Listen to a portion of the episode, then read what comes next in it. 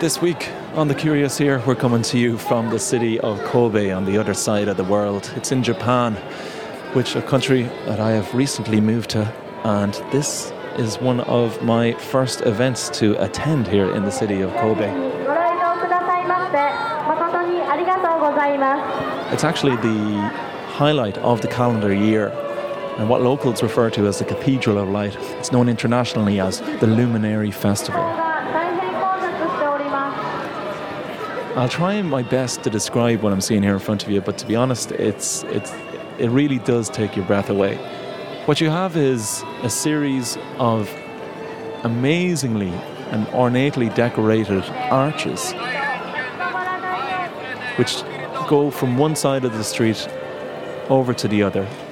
So you have this beautiful tunnel of light leading down to a series of light sculptures at the very end. And it's quite long. I mean, it's about a 10 or 15 minute walk. There could be about 60 or 70 of these giant arches, which are probably about three stories tall in height. The colours are just amazingly festive green, gold, red, blue.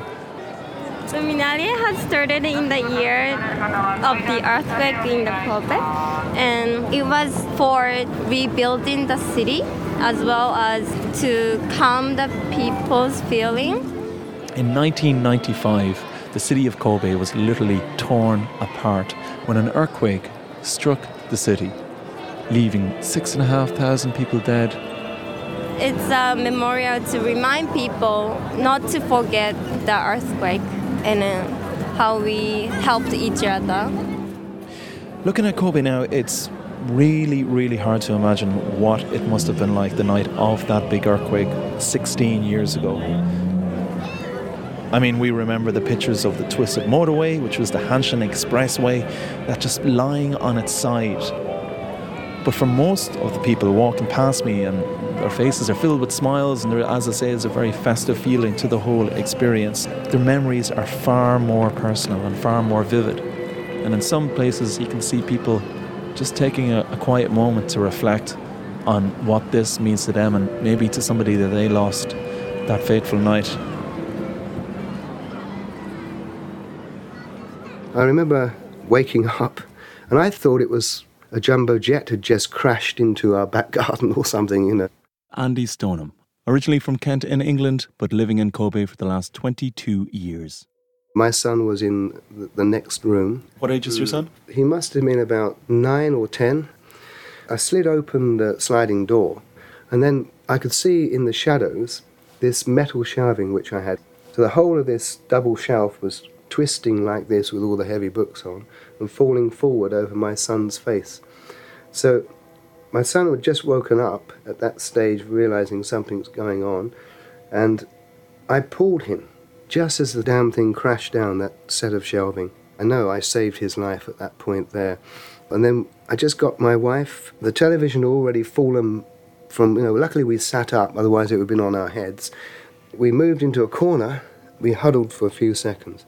And then I tried to get the kitchen table, but table was going up and down like this as well.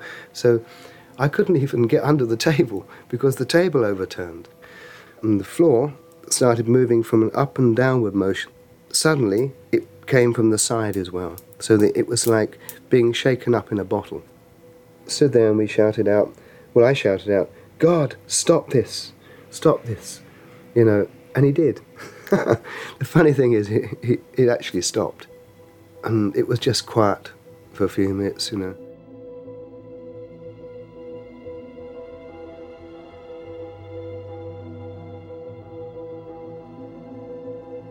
What were the sounds that you were hearing at this stage? There's a few people shouting, calling neighbours, but most people were getting into the park. You know?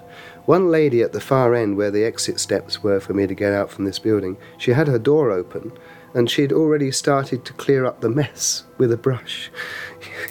she was there, and I walked past and I said, "Deja vu," and we said, "We said uh, koen nikimasu We're going to the park," you know. But she just carried on. As we walk through the little narrow street, every house is down on the other side. The smell of gas, it's unbelievable. In actual fact, I noticed the colour of the sky. Never seen such a strange sky. It's almost purple.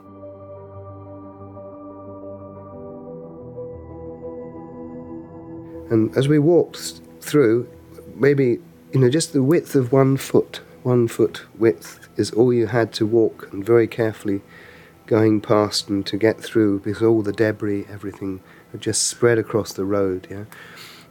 I managed to find a, like a ski suit. That was pretty warm. And for eight weeks I wore a ski suit without a bath. You know, it was absolutely incredible. And Eight weeks? Yes, eight weeks without a bath. I lived in the park, you know, I was like really homeless, yeah. In actual fact, I feel God was good to us, yeah. I mean, we, we survived, yeah.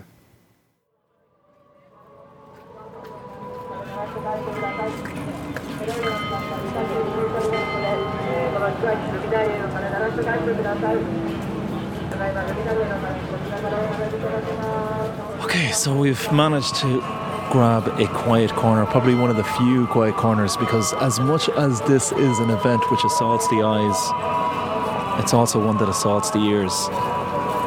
Literally, speakers coming out of every single tree, every 10 or 15 feet.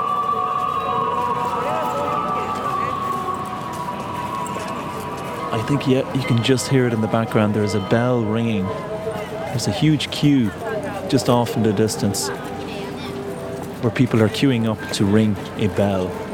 And that bell is in honor of an even greater earthquake which took place up north in the Tohoku region in Fukushima on March the 11th.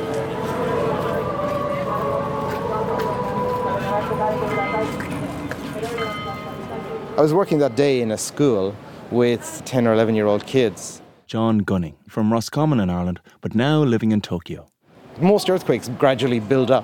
You feel the P wave, which you know precedes the main earthquake, as a kind of like dizzy, like or lightheadedness seconds before the earthquake happens. But this one, it just happened suddenly, and everything moved and everything fell down. I thought that was the end. I thought the building was coming down.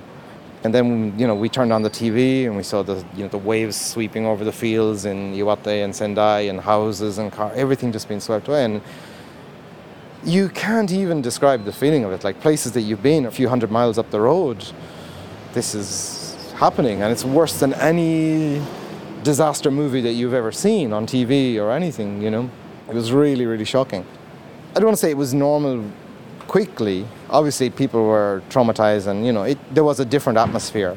Well, actually, people were much more. It, it's hard to believe, but people were actually more polite and more considerate towards strangers in the aftermath of it. You know, you go to the supermarket and people take one liter of milk.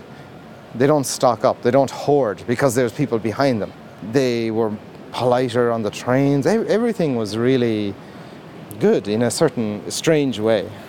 That moment was what solidified, you know, my love of Japan completely and my respect and just admiration for Japan and Japanese people. That in in a disaster, in a huge disaster, there was a real sense of, you know, we're together, and you know, let's help each other.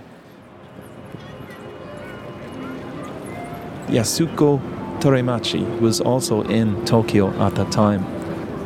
As you'll hear, it's really not what she says because her English isn't a hundred percent, but it's it's really what she doesn't say that I found most powerful. how can I describe? it was terrible. Yeah, terrible time. Yeah, train all stopped, and uh, I I ri- ride a bicycle to my home, but so many thousands of people walking to their home, and the road was you know full of cars, and it didn't move at all because so many cars and uh, no water in the stores. And uh, many people was afraid of what's happening right now and uh, next day fukushima plant exploded. So uh, i thought oh it's the end yeah but yeah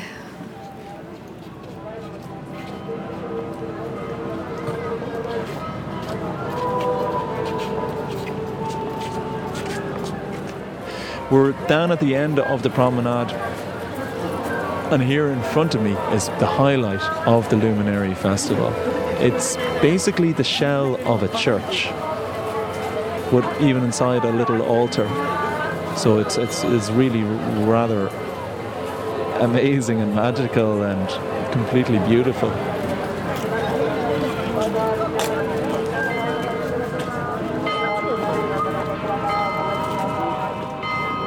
This year's Luminarie is a really special event in that I suppose it's, it's, it's, not only trying to give hope to the citizens of Kobe and for those who, who survived the quake and who managed to reconstruct the city, but it's also giving solidarity to the friends and the family and the thousands of people whose lives were taken in March.